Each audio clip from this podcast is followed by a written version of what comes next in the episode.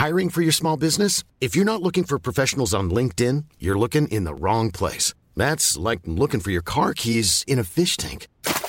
LinkedIn helps you hire professionals you can't find anywhere else, even those who aren't actively searching for a new job but might be open to the perfect role. In a given month, over 70% of LinkedIn users don't even visit other leading job sites. So start looking in the right place. With LinkedIn, you can hire professionals like a professional. Post your free job on linkedin.com/people slash people today.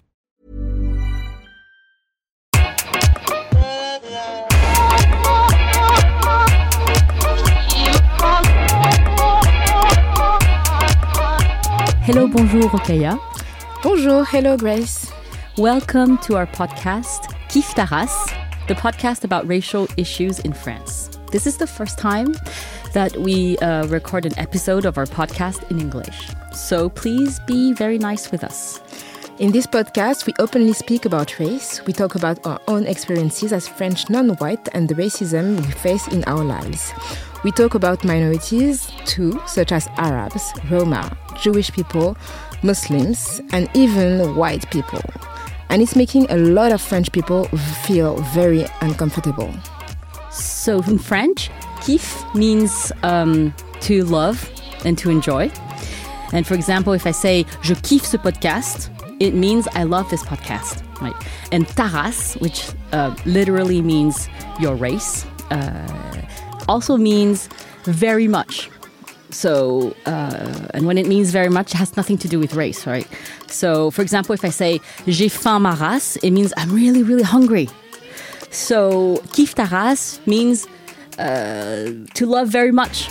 And we thought it was really nice to give uh, this title to our podcast about race. We created this podcast uh, last year in uh, 2018 because we wanted a place where we could have conversations about race matters in France. It was something we felt was missing and we really needed it. I don't know if you know, but uh, it's not easy for French people to discuss race and racism. France was built on concepts and ideologies such as, universalism and color blindness, which make it quite hard for French minorities to simply exist politically. Last year, the word race was simply erased from the French constitution. But of course, this did not put an end to racism in France. So that move was quite useless, rather, um, I would say, a hypocritical move. Just before we start with our special guest today, uh, just wanted to say a few words about ourselves because some of you who are listening today may never have heard of us. um, so my name is Grace Ly. I'm French and Asian. I'm a writer, and I also um, made some videos. My parents are Chinese Cambodians, and uh, they came to France in the early 70s. Uh, Cambodia was a part of the French Empire. Uh, and then my parents stayed here forever after the Cambodian Civil War broke out and the genocide took place. So I was born and bred here in France. And my name is uh, Rokhaya Diallo. Uh, I'm French. Uh, I work as a journalist and a writer and a filmmaker in France. Um, my parents are from Senegal and the Gambia. Uh, so Senegal was a French colony and the Gambia was an English colony. But my father was um, from Gambia, was mostly raised in Senegal. So they came to France in the early 70s. Um, and I was born and raised uh, in Paris. And I I am a, a, black woman because Senegal is in Africa, for those who don't know. so today we are with our special guest, Jenny Zhang, who is a writer and a novelist and a poet. And you are from New York City. Mm. I mean, you are from China and from New York City. Mm. So, hello, Jenny. Hello, bonjour. Bonjour, bienvenue. Bienvenue. Merci. Thank you for being with us. Thank you for having me. We're very happy to have you on the show. You are currently in Paris to promote your book uh, yes. called Sour Heart mm. in uh, English, and it was uh, translated to French. It's called Âpre Coeur in uh, in French, and it's with Édition Picquier.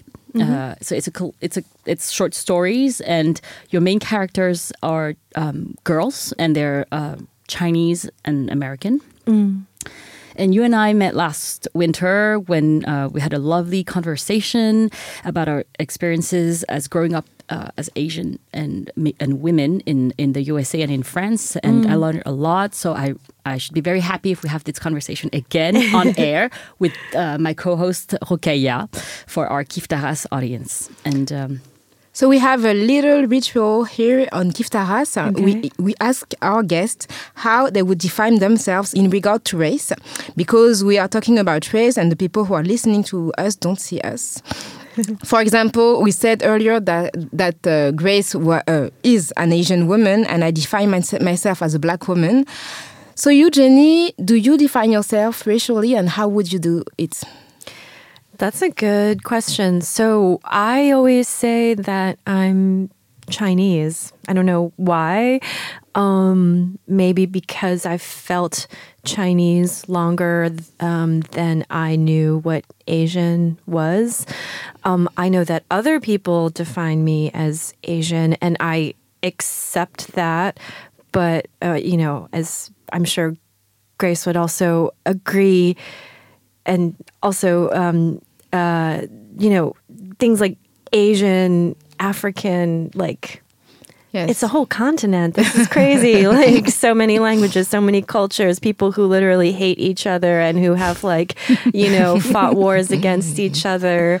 Um, it almost is meaningless, you know. Um, and it's like nobody in the United States identifies as like North American because that includes like Mexico and Canada and Central America. Like, you know, we have colonized, you know, these countries. So in a way, I get that it's totally utilitarian to um, say Asian, but it it kind of like means nothing to me. yeah. And is there is there a time uh, when you realized how you were perceived in in the in the US? Yeah, I think so because um, so I was born in Shanghai and I moved to New York when I was five years old. But I moved to a neighborhood that was pretty diverse, pretty Asian, Latino, Black, um, very few white people. So it I did not know that I was part of the minority until I was about 12 years old. And that's when my family moved to the suburbs. I know it's like different in France, right? Because Yes. like the banlieue is like where all the um, non white people Exactly. live. It's out, out of yeah, like the heart of the city is mostly gentr- gentrified, and, Right. and the, most of the inhabitants are, are white, and the poorest uh, parts of the city are out of uh, Right, yeah, right, yeah. right. so suburbs is not equivalent to like No. uh, uh, like uh, Yeah, nice you, when, places. yes, when you live to the suburbs of Paris, it depends on the side. It Actually, depends yeah, what yeah. suburbs, Yes. but mostly if you say I'm from the suburbs, well, actually you don't say I'm from the suburbs. No. Yeah. you say I'm from Paris.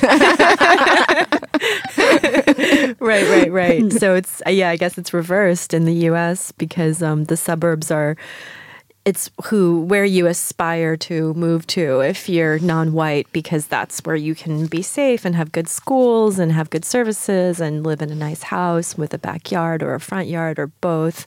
So when we moved to the suburbs, it was um, you know the the lily white suburbs as we call it.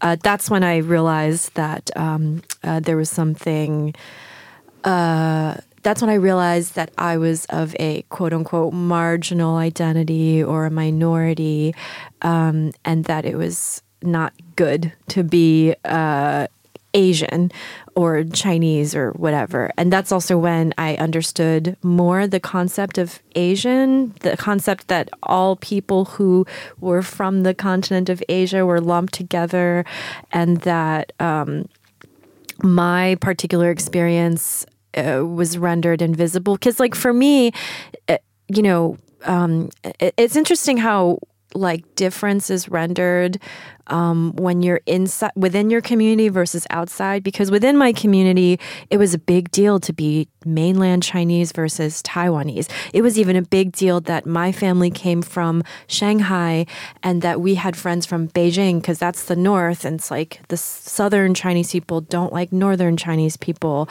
Um, but of course that means nothing when you know you're in the majority white neighborhoods because to them who the fuck cares if you're Chinese, Korean, Laotian, Vietnamese. You're just Asian. You're just Like, Asian. they don't care. yeah, you just have you know chinky eyes and like that's it. so it, it's very interesting to realize the things that really mattered in my world meant literally nothing, which I'm sure both of you have that experience. Yes, yes, yeah. It's it's interesting because um, I have I have an experience that is quite close. Um, I have I grew up in a very diverse part of Paris, and then in, in the suburbs, and it was not uncommon not to be white. So there were many, actually, many Asians, many North Africans, and it took me much time to understand. I, I realized that I was black, but I didn't know the meaning of being black in France. Right. So I I got that when I started my studies Right. and when I started to to work. So it was I was in my early twenties. So Right. as you know, as a kid, as a teenager, I didn't even question the fact that I was French. To me, I was just a random French girl. And Right. then I saw people how people were were, questioning me Right. about where are you from, when did you came, when did you come here, and I you know. I never came because you know I was born here. yeah. So it's yeah, it's um I, I can really, Really relate similar. to yeah yeah, yeah to Yeah. what you, you t- tell, tell, told about. I have a question, Jenny, about your name. Mm. Uh, how do American people pronounce your last name? Your last name is Zhang. I mean, the Yes. Chinese say Zhang because it's um, it's very it's a very popular Chinese Yes. name. Uh, a lot of people have this name. It's in Cantonese. It's Zheng, and I know a Mm. lot of people who have this name. And how do they pronounce the ZH? Well, it, it's funny because um, for the longest time, people said Zhang because I, I, and then I started to say Zhang, and then it became. Um, uh, you know, as I became more successful in my career and I was around more people who consider themselves very educated and very good, smart people, it suddenly became like, um, you know, a badge of like, look at how refined I am because I'm trying to pronounce your name right, even though I'm just a white person. So then for a while, people would say, like, Jenny Zhang. and I'm just like, ugh, like, don't even try to get it right. So my whole thing is that I always tell people to pronounce it Zhang because for me, I would actually rather have a separate way of pronouncing my name in English that's very clearly English than for people to try to get like brownie points for, you know, saying my name sort of right, but still sort of wrong. And this is also where the regional stuff comes in again because I'm from Shanghai in Shanghai, um, they don't. There's no difference between Z and ZH um, because of the dialect. The Shanghai dialect, they pronounce it the same. So they say zang, um, and so it becomes multiple layers of intimacy for me. So for me, the only people who quote unquote pronounce it right are people from my family, and then there are people who maybe they studied Chinese and they know, you know, Mandarin Chinese, standard Chinese, because it's the same thing here, right? In France, there's like standard French, but if you go to any neighborhood, they're not talking in standard French. People have their way of speaking. There's dialects. There's also just different communities of people of color speak differently. So it's becomes this thing. I, I taking a long time to answer your simple question, but it We have time. Yeah, it becomes this thing where there's different tiers of how how close are you to my community, and the farther you are from my my community, the more I want you to make a mistake when you say my name. It's a good way to identify people. So. Yeah, I think so. I think so. And so when I read your book, I um, I could really relate and identify with your characters, even though I grew up in here in France. Yeah. Um, Thanks. And uh, while I grew up, I also read a lot of literature from the USA because that was the only place where there was um, first generation literature. Right. And um, I went through uh, many experiences that a lot of uh, writers in, in America, Asian American writers, have Yeah. um, have know, written about. For example, you know um, the way you said it, uh, being singled out and being different, and um, because of my eyes, my language, my food, uh, you know, being ashamed of being poor, of my parents and stuff.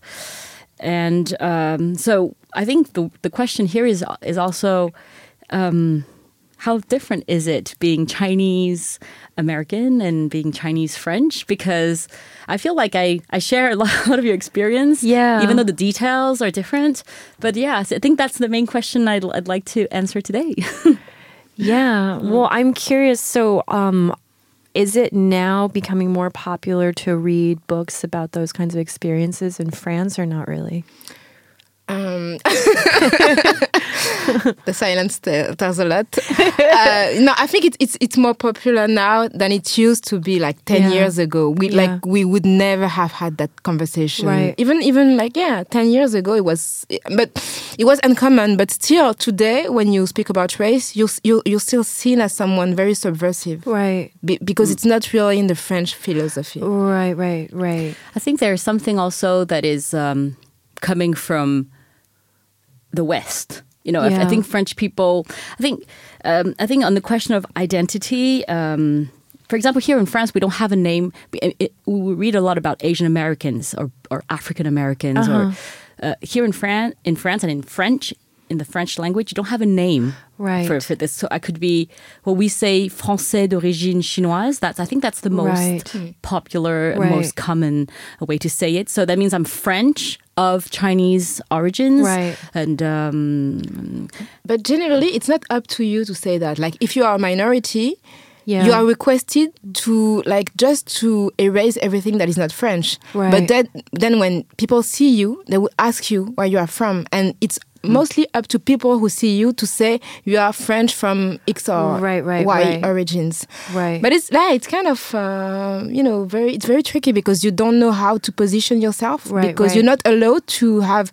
I don't know if you remember last year we so France uh, the the French team of. Um, Soccer won the World Cup. Yeah, yeah, yeah, And I there was a watched it. whole controversy about because most of the the players were uh, from African background. Right, right, right. So there was like Trevor Noah in his show said that Africa won the the World Cup. Wow. And he got a letter from the French ambassador to the US. Mm. To, um, and the ambassador said in his letter that there were no hyphena- hyphenated identities in France and that they were not African but French. Oh wow. Like he wrote a very official letter to say that, Yeah. as if he couldn't be African and French at the same time. right, like right. How you know? right. that's a very good uh, example of how, what how hyphenated identities are perceived here in France. We feel like it's something that comes from from America, and we know that you guys have racism there, and we don't, right? Yeah. And uh, how do you feel about this hyphenated identity? Do you think it's something that people put you in? I mean, when your book was out, were you was it classified in the American Asian American literature section, or if it was, would it be something that was bad for you, or Yeah. how do you feel about this? I'm not sure exactly how it was classified, but I do remember that in my author bio, uh, I noticed that they suggested the first line was like Jenny Zhang is an American author. And I think it's because we had, you know, these conversations where we were talking about um, trying to not market the book as as solely uh, sort of an, a piece of literature that's just about immigrants because it's about that and it's about a lot of other things, and trying to um, let let the way we market it be a little bit more open. And maybe it's kind of similar to, um, you know, saying that those soccer players were just French. I think they like tried to overcompensate by saying I was American, which is true. I am American, but I'm like you were saying, I'm also Chinese, and that's uh, I can be both, and one doesn't have to cancel out the other.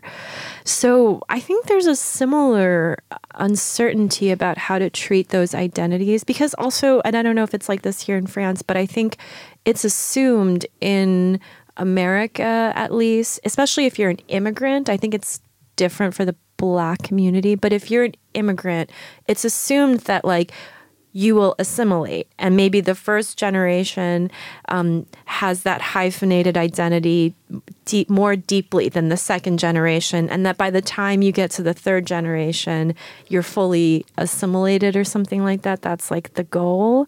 Um, which I, I, I don't know. It, it's it's sort of it's kind of stupid because you're supposed to uh, acclimate and accommodate to a society that doesn't actually acclimate and accommodate you. So I don't really know what to think about that. Yeah. And I, I have the feeling that um, you're perceived as a as a citizen when you when you do good. Like they were they were French because they won the World Cup, and you Right. you know you're an acclaimed author. Right. If they if th- had they lost, I'm not sure that you know their Right. French their Frenchness would have been claimed Right. in that way. Exactly, exactly. right. We want to claim, um, you know, we want to claim you when you make us look good. Yes, exactly. exactly, yeah. Yeah. And I also feel like like the society will have evolved by the time the like second, third, fourth generation will be there. And Right. I, I think now uh, that like I'm um, I'm my, my parents came here, so uh, I'm first generation here, and I think within the past 30 years that I was here, I think French people know know much more about Chinese food, for example, Yeah. because there are more Chinese immigrants who came, and they Right. that, that, and Chinese food is more widespread than it was 30 years ago. So I, I think also what what the like French people don't see is how much they have incorporated Right. some of some of our Right. uh, and some words and maybe some some had little bits. Right, right, right. And that's now making up the French culture too. And Right. maybe And they yeah. have won the World Cup. like they wouldn't have. exactly. yeah.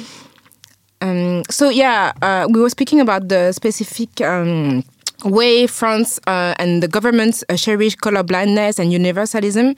So here we pretend not to see skin colors because we are supposedly all French. So it works on paper, but um, you know we are supposed to be all equal. But when you experience, you know, your just everyday life, you, you feel like you're not treated in the same way if you white if you're not white than if you were white.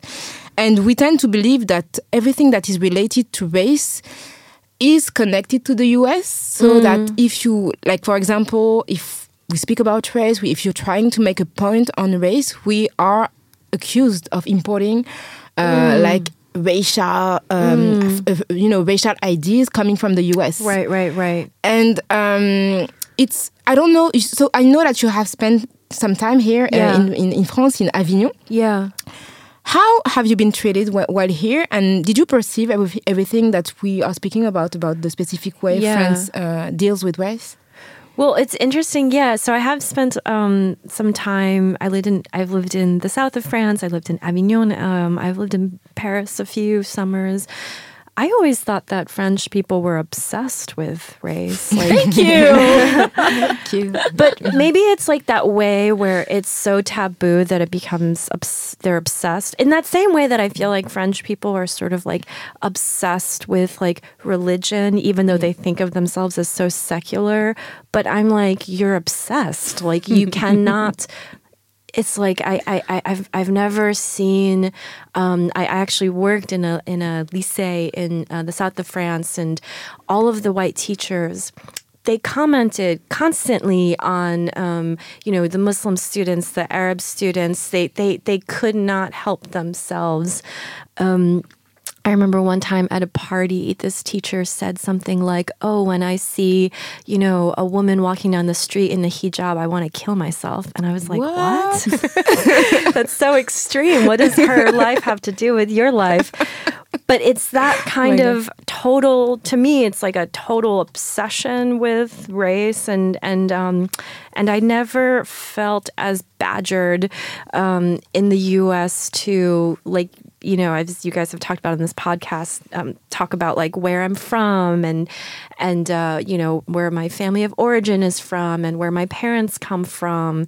It it does seem like they're ob- obsessed, and I I'm, I mean, so it seems really like delusional to to say that they're not. Yes, I agree, and maybe I, I should add for uh, for people who don't live in France that uh, in in high schools in schools uh, there is a ban on uh, on hijabs. And you know you cannot be if you are a Muslim student you are requested to remove your hijab or not to go to a public school Right. if you practice your religion. So it's it's kind of uh, so yeah. in, in schools as a student and also for all the public servants. Yes. Uh, when you work for the government in a French, when you're a French official, you cannot wear, you cannot show your religion. Right. Uh, that's part of uh, the la laïcité, which is uh, secularism, but it's. Um, it's read in a certain way to exclude uh, people who do express, uh, Right, right. who want to be religious. So it's it's it's very tricky, and it's a lot of uh, we have a lot of problems currently Yes. with uh, with mostly women, uh, how women can dress, how women can express uh, their their their religious views. It's it's very problematic.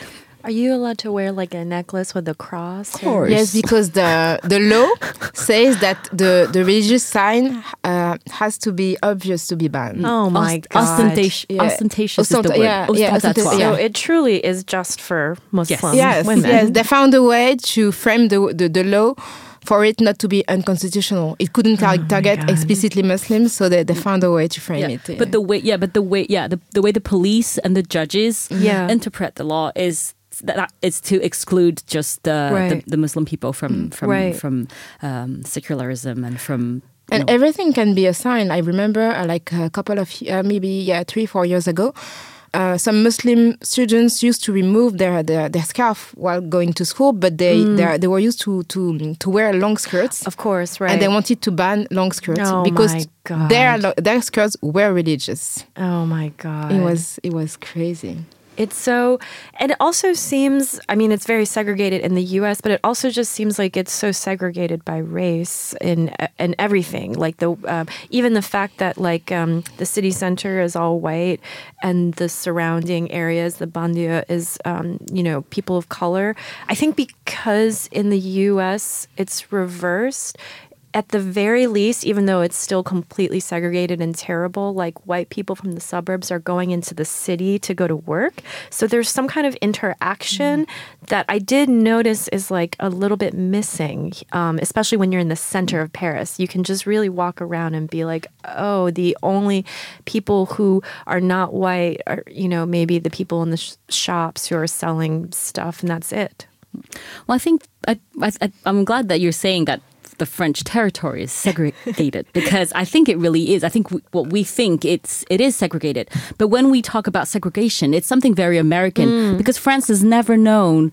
France was a has colonized was a colonizer, Right. but we never had, with regards, for example, to um, um, slavery, there was never like Right. for, uh, the, the black people were not on French territory. So um, the same way that black people w- went to America you know, for the purpose of slavery. It, it- this didn't happen in France, so we didn't have segregation in the way that it's well, in the way that it, it was in America. So pe- French people see themselves as. Um, you know, uh, immune, yeah, to, to racism and special, obviously, because we're exceptional, and and and so uh, when it comes to when you say segregation, it, it rings like multiculturalism. That's that's Right. what America has has created. Right. That that melting pot where nobody talks to each other. Right. Where, you know, and and we pride ourselves uh, that that um, we don't have this here. Uh, Mm. Over here, everyone is French, and we all live happily together, and that's called le vivre ensemble. There's a word for this.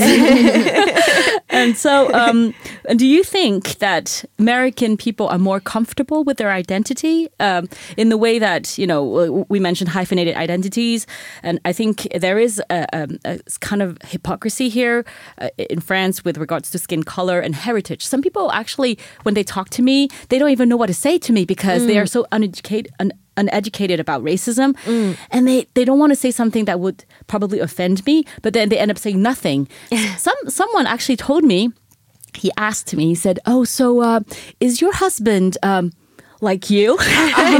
He, he, he, he, he did that sign on his face like like your face? Is it you guys have the same face he has a face, he, has a nose and two eyes and a mouth. Yes he does. But he was so scared of saying asian because he thought maybe that was um uh he, he he was afraid it was politically incorrect. Right. and see that's politi- political correctness is something very American, and we are so afraid that it may come and it will it will come and paralyze us, and we'll we'll not be able to express ourselves anymore. and you know, freedom is something we fight for. Yeah, yeah, right, right, right. Not wanting to use the word as if the word itself was the insult and not um, all the ways that we treat people who uh, identify with that word. Um, yeah, that's so interesting. I do think that just on a language level, like, you know, all the time, maybe this is the the world that I'm in, but I feel like people are comfortable saying like a white person, you know, or like uh black, Asian. Like I feel like those terms at least I hear often.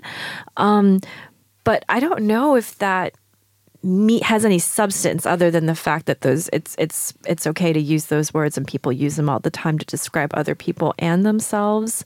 Whereas you're right i feel like in france um, i don't even hear those i don't i don't ever hear the word um, the phrase white person here If you say that, you're you're perceived as someone racist. right Yeah, right It's very. It's it's you know it's it's really perceived as something very offensive. Right. I noticed that because whenever I did interviews here at bookstores for to promote my book, I'm used to saying white people a lot because it's specific and I need to be specific when I speak. I want to be precise and um, eh, yeah, and I always wondered how the audience felt about me using that word so much. Yeah. I'd like to um, listen to a clip uh, by um, uh, the comedian Ali Wong from her first Netflix special. But I think that for marriage, it can be nice to be with somebody of your own race. The advantage is that you get to go home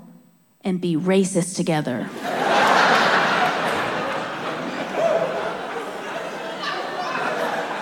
You get to say whatever you like. You don't gotta explain shit. My husband, half Filipino, half Japanese. I'm half Chinese and half Vietnamese. And we spend 100% of our time shitting on Korean people. It's amazing. So I think I really love her. Yeah, I, I she's love Ali. Wong, and uh, I think here in France this would be considered totally racist. when when when I I I think it's so great that she can say this out loud, and um, because it it explains a lot about you know our our, our society. Ryan Reynolds here from Mint Mobile. With the price of just about everything going up during inflation, we thought we'd bring our prices down. So to help us, we brought in a reverse auctioneer, which is apparently a thing. Mint Mobile unlimited premium wireless. Ready to get 30, 30, bit to get 30, bit to get 20, 20, 20, bit to get 20, 20, bit to get 15, 15, 15, 15 just 15 bucks a month. So, Give it a try at mintmobile.com slash switch. $45 upfront for three months plus taxes and fees. Promo rate for new customers for limited time. Unlimited more than 40 gigabytes per month. Slows. Full terms at mintmobile.com. So,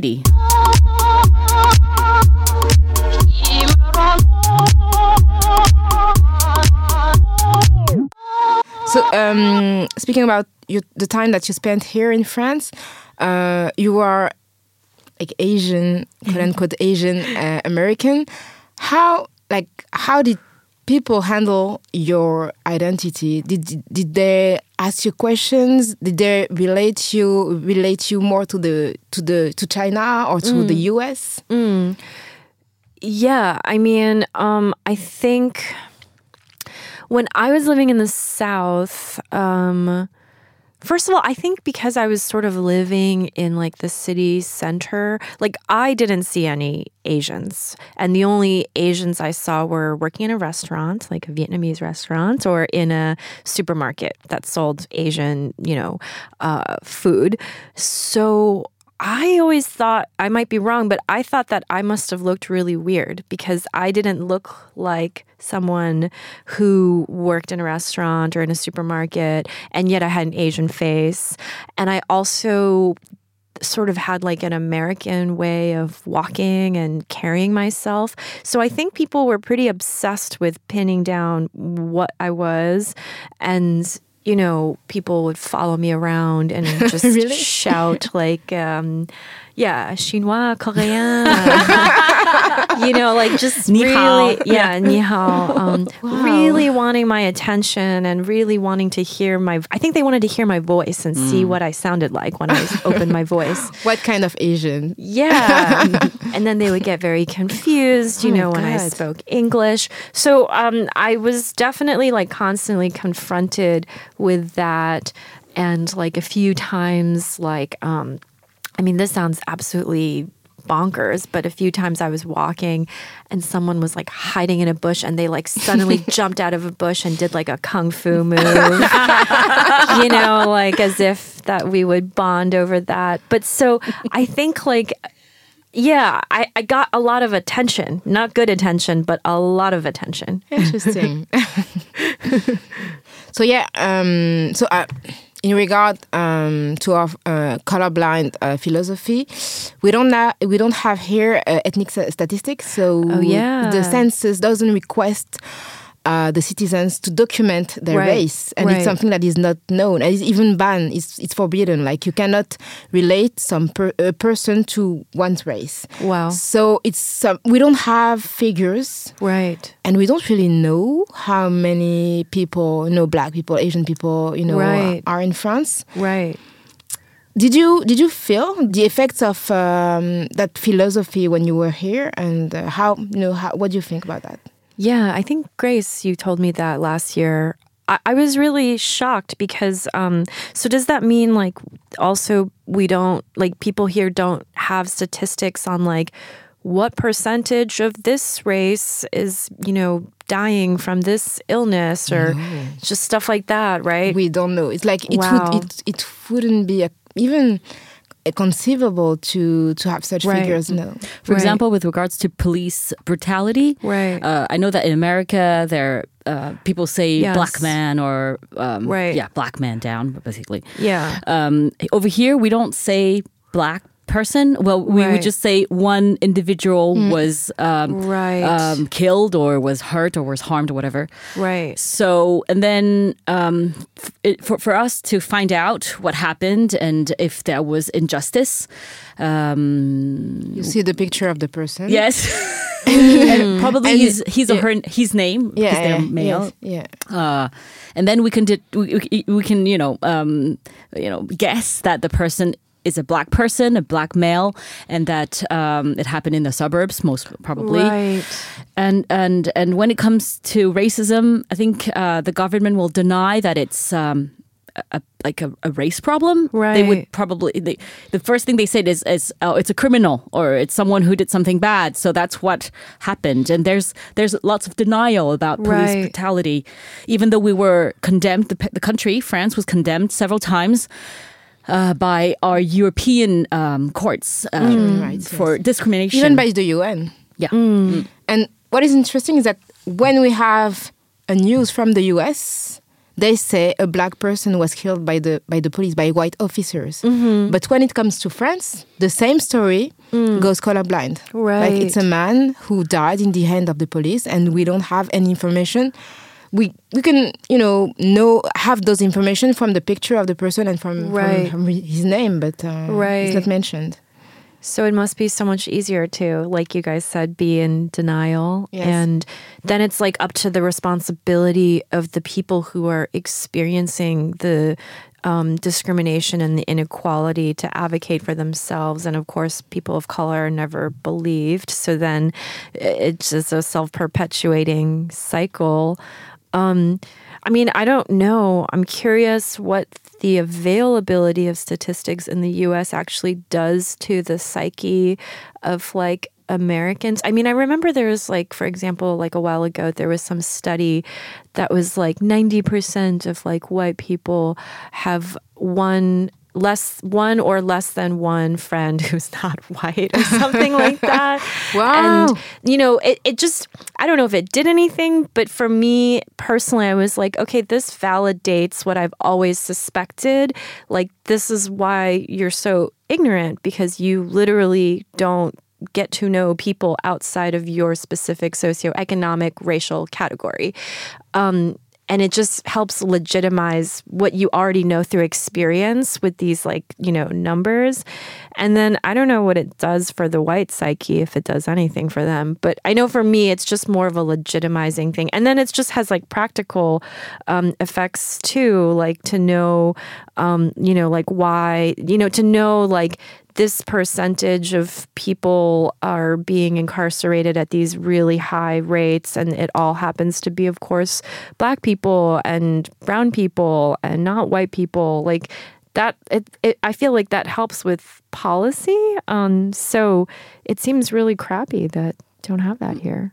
And I also want to to mention that uh, a lot of tools that were conceived um, for conceived to um, for for social progress for, uh, have been incorrectly translated Yeah. here in, in in French. So, for example, um, there is um, affirmative action in America, in, in the United States, as a method to correct inequalities, and in France, this concept has been translated to discrimination positive, which means um, affirmative discrimination, Yeah. right? And this and, and, and, and it implies that some people are well, white people are being discriminated against Right. to, uh, for the benefit or of, uh, of other people, non-white people, and so this concept has never been, um, you know, enforced Hmm. because of.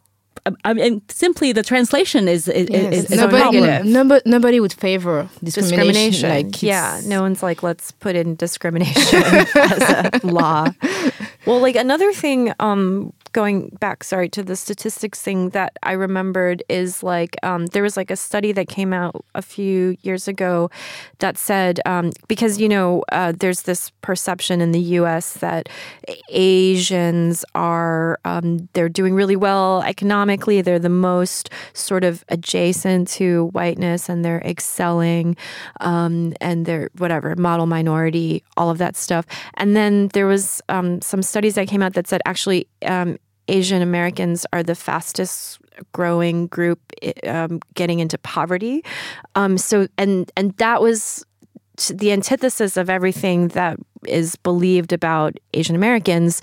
Um, and it's because actually, you know, uh, there's a, a large percentage of um, Asian Americans who are actually living below the poverty line, and we don't want to talk about that group of people because it doesn't go along with the stereotypes that we have. Um, so stuff like that, I just feel like it's really helpful to know. It gives you a bigger picture as to what's actually happening versus what you're being told is happening. You know what I mean?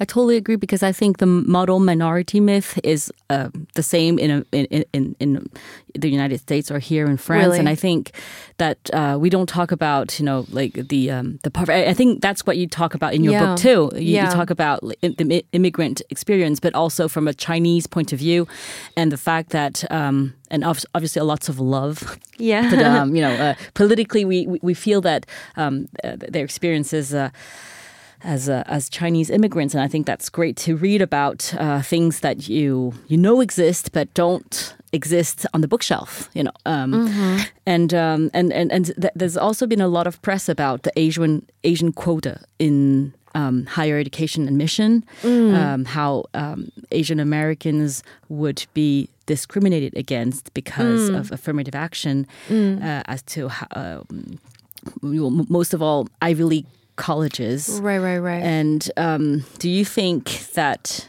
um, there is a bamboo ceiling there? Uh, well, it's so complicated, right? Because um, I know, is it, I think it's Harvard. There's some kind of, um, uh, there was like the news thing about how they rate applicants Yes. on their personality, and that's one of the criteria um, for who gets admitted. And it was something like, um, on average, Asians got rated very low on their personality, and um, Black Americans got rated um, extra high on their personality. Um, and it's like the whole thing, like um, it, it's like a case that's gone to the Supreme Court, but it's like the Trump Justice Department that is bringing that case. First of all, so you already know th- they're not doing it because they want to help, uh, you know, like Asians. They're doing it because they want to help white people, and they're using um, the you know, anger of a very actually small minority of Asians because we're really talking about, to be honest, like East Asians, first of all, and East Asians who come from back in their home countries extremely elite backgrounds to begin with. They are the ones who are angry. Like, we're not talking about, you know, the poor Southeast Asians who aren't, you know, who are dropping out of college and who are not even thinking about applying to Harvard. Um, so it's like, it's like this really, to me, like sinister thing where, um, they're like taking they're they're weaponizing one group's grievances um, to really push forward an agenda that is really just a racist white agenda. It has nothing to do with you know um, like making it equal for all people, making it equal for Asian Americans. Um, and I just personally think like I, I don't know. I think it's I, I, I don't know. I think it's crap. I can't even be articulate about it. I think it's just utter crap. Yeah, I, I can't. I, I'm not down for that at all. So recently, many Asian faces have finally appeared on screen. Um, we enjoyed seeing Crazy Rich Asians, adapted from the book uh, by Kevin Kwan, To All the Boys I Loved uh, Before, from the book by Jenny Han, and uh, Ali Wong and Randall Park's Always Be My Maybe uh, on Netflix. So, have you watched them? Yeah, I think I've watched all of them. what did it mean for you to have, like, in a so short amount of time, so many, you know, Asian characters suddenly appearing? Yeah, I, I remember they called it in the U.S. media Asian August. Oh. um, and I was like, oh, so if there's two movies that have Asians in it, it's like a phenomenon. I guess like you know January till December is white, January, February, March, April, so on, so on, so on, because there's one thousand. Um, yeah, it, it was it was interesting. I think I can be very cynical about it because I'm like, really, this is just um, Hollywood is like realizing that they can make money off of an all Asian cast and the the movies that they've been making for 1000 years that has the same storyline, the same white actors, uh, blah blah blah. Like people are actually bored of it, not just um, not just people of color, but white people are even bored of it and they're realizing um, yeah, there's a reason why like Black Panther did really well. There's a reason why, you know, like Crazy Rich Asians did really well. It's because people are dying for this kind of content and, and they're they they love it. Like people love it. So for me it's like it's just gonna continue until it's no longer profitable. And um, like I loved Crazy Rich Asians for what it was, but I was like, of course the first um, movie in like 20 years, like first mainstream all Asian cast, mo- primarily Asian cast movie, it has to also include, you know, wealth porn and absolutely just all of the like trappings of like um, extravagance and aspirational wealth. I think that it made sense to me that that was the movie that everyone, you know, got excited about. And I remember I was in upstate New York at the time, um, doing a writing residency in this very, very, very like wealthy white town. It's like this town that's famous for horse racing. So it's very like northern Yankee plantations kind of thing. And um, me and a friend of mine who's also Asian went to go see the movie at the local movie theater. And afterwards, um, it was we were the only two Asians in the theater. And afterwards, like all the white people, I could just tell they were looking at us and thinking, wow you're very cool. And like like at one point we were like looking for the bathroom and some like white teenagers were like oh we'll escort you to the bathroom. And then this like old white woman looked at us and was like that was just a great movie. You guys are great. As if like all Asians are basically that movie. And we joked that we were going to go back um, for the next showing so we could get more compliments from white people because suddenly we were cool. You know, it's like the thing of the World Cup. It's like suddenly it's cool to be African because they like won, you know, the World Cup. And um, it, so a part of me is like, I, I'm sure that that's good on some level, but on another level, to not distinguish. It's like it's still some kind of generalization. Even if it's a positive generalization, it's still it's still not a deep understanding. It's not a curiosity about all different kinds of people who might fit under the umbrella term Asian. It's just like, oh, it's cool to be Asian because I saw a movie that I liked with Asian people in it. I, feel because in France we have um, also a movie that came out recently, made by a um, written and um, uh, featuring a a, a com- French Asian comedian for the first time, and I think there's a lot of. Um, it's very hard to steer away from the white gaze. And I think that's what you're talking about. is We're trying to please the crowd Yes. that um, that created Hollywood, Right. And and we're trying to make them feel comfortable with our, you know, who we are, and totally. we're still there. And I think it's it's it's starting to you know move away from it. Totally. But uh, hopefully it will definitely uh, Totally. do this. And I, I I read that your own book was um, going to the big screen. Is Oh, this yeah. something that um, is very exciting for you? And how are you going to? Uh, uh, yeah, do it- this. I'm Yeah. adapting uh, my book right now for a movie. It it is exciting and um, it is that thing because the characters in my book, uh, I don't know if they're as like cool and um, they're definitely not as rich um, as the characters in Crazy Rich Asians. It's also like that thing of like, you know, do do do we have to be exceptional and impress you to earn our humanity? What if we're shit people? What if we commit crimes? What if we don't contribute to society? What if we don't win a, a Nobel Prize? What if we don't do anything except just be a human being? Um, can you know, can the white dominant like society and people in power still give us our humanity? That I don't know. And so a part of me is excited to write this movie because I think those are some of the issues in my book too, which is like, what if I'm not quote unquote good? What if I don't contribute to society? Don't I still deserve to have the basic rights of a human being? And so I don't know. Um, it will have to, you know, go through some kind of Hollywood machine. So maybe some of that stuff will get taken out. But I don't know. I'm I'm gonna try to put that all in. Yeah. Any idea about the cast? Oh God. Um, no, I think I want to. Um, I guess no, because there's like five actors to choose from, and they're all really busy because there's so many movies now, and they're all asking the same five Asian actors. I'd love to find some like unknown, cool, you know, someone who never even had a chance to be like successful yet. I'd love to find someone like that. Yeah. Nice. Well, thank you um, for uh, having this conversation uh, with us. This is now the end of our podcast, Thank you. in English with Jenny uh, Zhang, our first English edition. Uh, thank you so much, Jenny, for uh, being with us and uh, you all for listening. Your novel, Sour Heart, is still out there, and all of you read it if you haven't done it already. and for our French audience, it's called Âpre cœur, published by Édition Picquier, and you can also follow Jenny on her Instagram account. It's at Jenny Bagel. Thank you guys so much. Thank you for sharing your experience. It was very, very interesting for us French.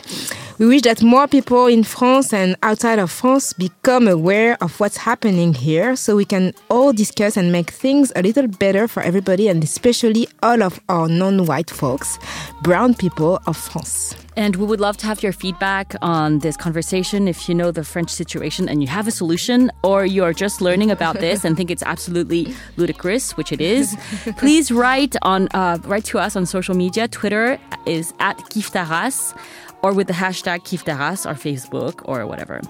Good old email with kiffetaracepodcast at binge.audio. Kiffe ta race is a podcast hosted by Binge Audio and directed today by Solène Moulin. Hopefully, see you soon. Goodbye, Jenny. Thank you so much. Merci, Grace. Merci, Thank you. Rokhaya. Merci, Jenny. Ah, merci. Oh, yes.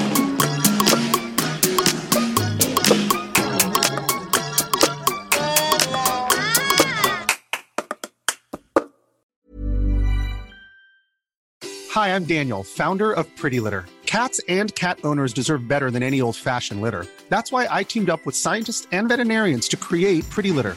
Its innovative crystal formula has superior odor control and weighs up to 80% less than clay litter. Pretty Litter even monitors health by changing colors to help detect early signs of potential illness. It's the world's smartest kitty litter. Go to prettylitter.com and use code ACAST for 20% off your first order and a free cat toy. Terms and conditions apply. See site for details.